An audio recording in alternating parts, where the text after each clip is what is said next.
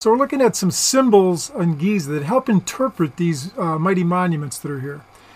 So you can see we've got two sets of parallel lines here. On the left is the top view of the Great Pyramid, and those two lines are the center line, uh, the north-south center line in red, and then the blue line, that's the line that the internal passages follow. Now on the right, we have lines that run through the trial passages. I've done other programs about the trial passages. I think those are a main key to interpreting the Great Pyramid. And uh, so those two lines are made up by, first of all, the, the actual uh, passages in the black, and yet the uh, green is the trench that runs right to the uh, west of that, that line, and it goes to the center of the three satellite pyramids.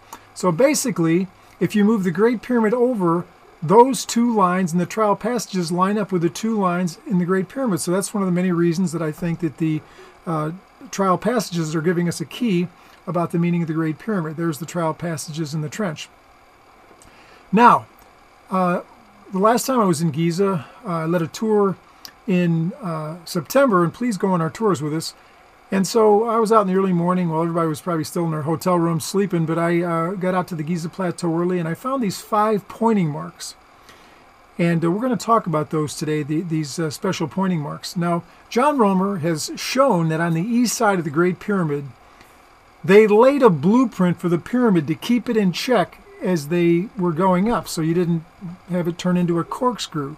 And he shows actually they had both a, a regular uh, print, a blueprint, and then an offset blueprint.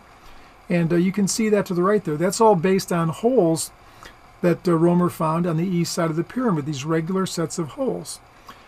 And so uh, and there's another view. So there's the Great Pyramid, and to the field to the east, there's this life-size plan for how to build the Great Pyramid. John Romer is the one that, that showed us about that. Now, he found these holes just like this, systematically laid out along the east side of the Great Pyramid.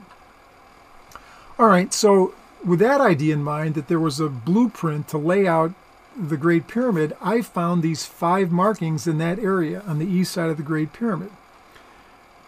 So uh, here I am and so you can see they look like uh, sort of you know treads from a, a, tractor or something that were, were left but they seem to be part of the original plateau there. You can see the uh, trial passages behind me there near where the horses are. And so there are these five marks that uh, are lined up here and i thought to myself those look like they point somewhere. And so uh, i did some study of those and that's what uh, i'm going to show you uh, some of the quick results of here. I'm still kind of going over what I found here, but one thing I'd say about these these markings, they're not pinpoint precise. They're obviously kind of a gross, gross marker, but they do point in a definite direction much more than you think because they look kind of sloppy. But when you actually lay, uh, lay down a, uh, a compass in there, they do point in one sort of specific direction. So the commentary that they give, the way I look at it, since it's it's not a perfectly pinpoint line, it's pointing to an area. It's making a commentary on the Great Pyramid. So here's the top view of the pyramid. Now this is interesting to me. There are four holes uh, across the trial passages. And here they are right here, one, two, three, and four, okay? So if you those are right through the trial passages, you can see that. If you take an east-west line directly through them, so those five holes define a very definite line, that line is aligned with the grotto. You can see the top view of the passages. You can see the uh, ascending passage, the the uh, the uh, grand gallery there, and then offset from the grand gallery is is the well shaft, and that bump in the well shaft there, that bigger area where the arrow's pointing, is the grotto. This says to me that the trial passages are pointing out. Look, there's a lot of things, guys, in the Great Pyramid. There's all these different things, but the this is important. So it's saying the grotto is not an afterthought. The grotto is not some you know factory part of the Great Pyramid. I've read these. You know, the grotto is probably one of the least understood parts of the pyramid. The, the trial passages are telling us that the grotto is an important part of the construction because they are pointing specifically to it. This drawing I took from uh, Dr. Mark Lehner. Now, where are the five markings I'm talking about in relationship to the trial passages? They're right there. So they roughly follow the uh, the, the, the, front face line, the, the western line of the uh, the three satellite pyramids there, uh, and to the north of that point. So that's where they are. Now, just to cut to the chase, here we are. So I drew lines from those markings that I showed you, and then I superimposed what the passage system would look like from the top of the Great Pyramid, and it's remarkable. You've got one of the markings pointing to the beginning of the Grand Gallery. You've got one pointing to the step, the Great Step, the basically the end of the Grand Gallery. Another one points to the antechamber, and the other points to the end of the King's Chamber. So what this is saying to me is this. Again, these weren't pinpoint markings that were, were like two, you know, lines in a row where you're saying here's a very definite mark. These are kind of pointing pointing out here because they're, you know, they could be slightly off one way or the other they're saying these are important. Sometimes people say the Grand Gallery out's an industrial part of the you know the construction because it you know it doesn't have any hieroglyphics in it and it doesn't have any beauty and stuff. This these pointers are saying just as we saw that Romer found very functional marks on this east side of the Great Pyramid that were just like surveyor's marks. And so with those, they're saying every part of the pyramid is important because you've got to get each block in line to have it go up so it doesn't become a corkscrew. But the markings I showed you are now like a commentary on the other blueprint as a whole and saying these are important.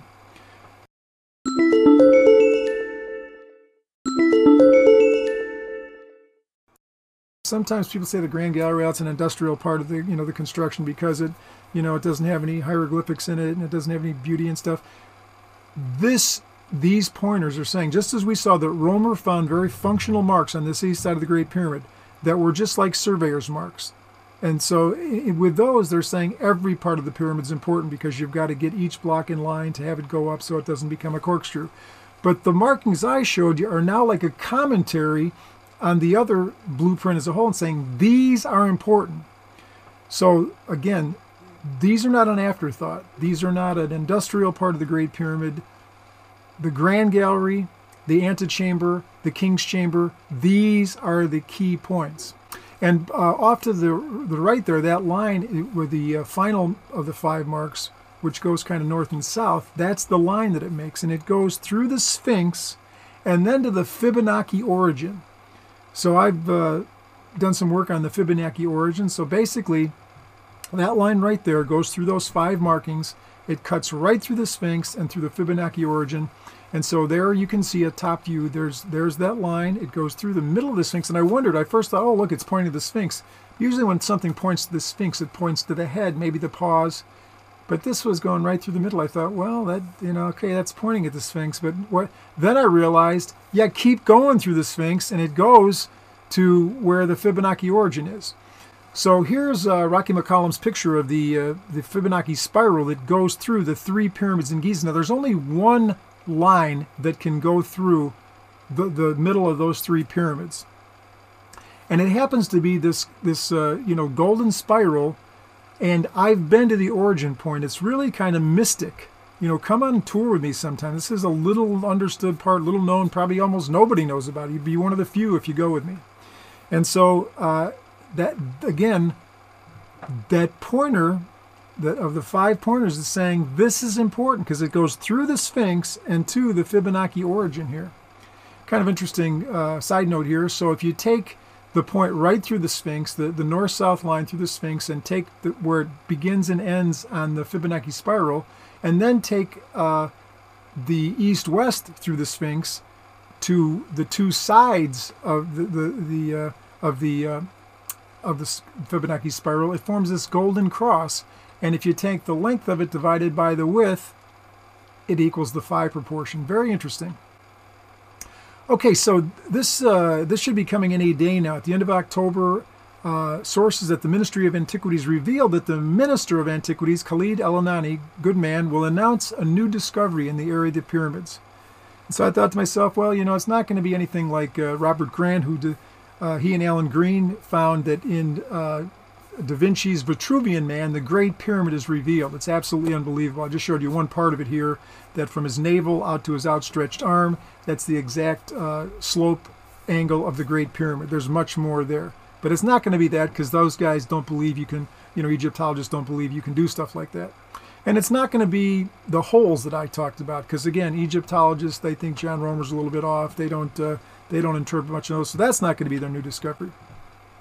So, what will be the discovery announced by the Ministry of Antiquities? Well, I just happened to know yesterday. Uh, today is November 14th, so yesterday, November 13th, 2019, through an inside contact I have, I know that that Scan Pyramids team, which has been quiet for a while, you know, they put out the, the void that's there above the above the Grand Gallery, and then you know that went all around the world, and everybody knows about it. And they've been kind of quiet. People have been looking for them to announce more, but they haven't. I got word yesterday, November 13th, that they are in the relieving chambers above the King's Chamber, trying to get entrance into that void. Now I don't know how far. Usually, if the Egyptian government's letting them up in those relieving chambers because they don't let after the after those Germans, you know, supposedly stole some of the red ochre paint. That that's been like a closed door. So if they're letting the people from the Scan Pyramids up there, they may be finally letting some little drill hole or something go in toward where the scan is. Now I don't think this is going to be it because it says in the area of the pyramids, and this would be right at the Great Pyramid. But they must be close to finding something if they're if the Scan Pyramids team, that Japanese group, is up in the relieving chambers above the Great Pyramid. And by the way, that the place where that uh, void is shown there, when I was with uh, uh, the, the former Minister of Antiquities, Dr. El Damati, at his office uh, at the university where he teaches there in Cairo, he showed me, he was trying to get it on his computer and he couldn't, so he picked up his phone and he showed me the picture of where the void was. And it's not where this one shows. This, if you go on the internet, most of the uh, most of the, the pictures you're going to get are going to look like this, but actually the, the void that he showed me was actually closer to the top, the roof of the uh, the King's Chamber relieving chambers there. So interesting that they seem to be on the verge of getting into that void. Uh, by the way, a friend of mine kind of had a vision about that board and thinks that can be something big. We'll see. All right, so come tour with us. If you go to our website, greatpyramid.org, we've got the Adventurers Tour coming up. You know, you can see the go to the origin of the Fibonacci spiral with me. Uh, take a look at my book. You can get this on Kindle, on Amazon, uh, The Orion Correlation Theory Extended. This was my last adventure. It would have been fun for you to be on that. We traced down not just the belt stars that Robert Bauval talks about, but all the stars of Orion, where they land on Egyptian soil. It makes an interesting study. Uh, grab hold of it. I'll put links in the description for these different things. Hey, keep following this channel. Things are happening. Things are popping at the Great Pyramid. Thanks for watching.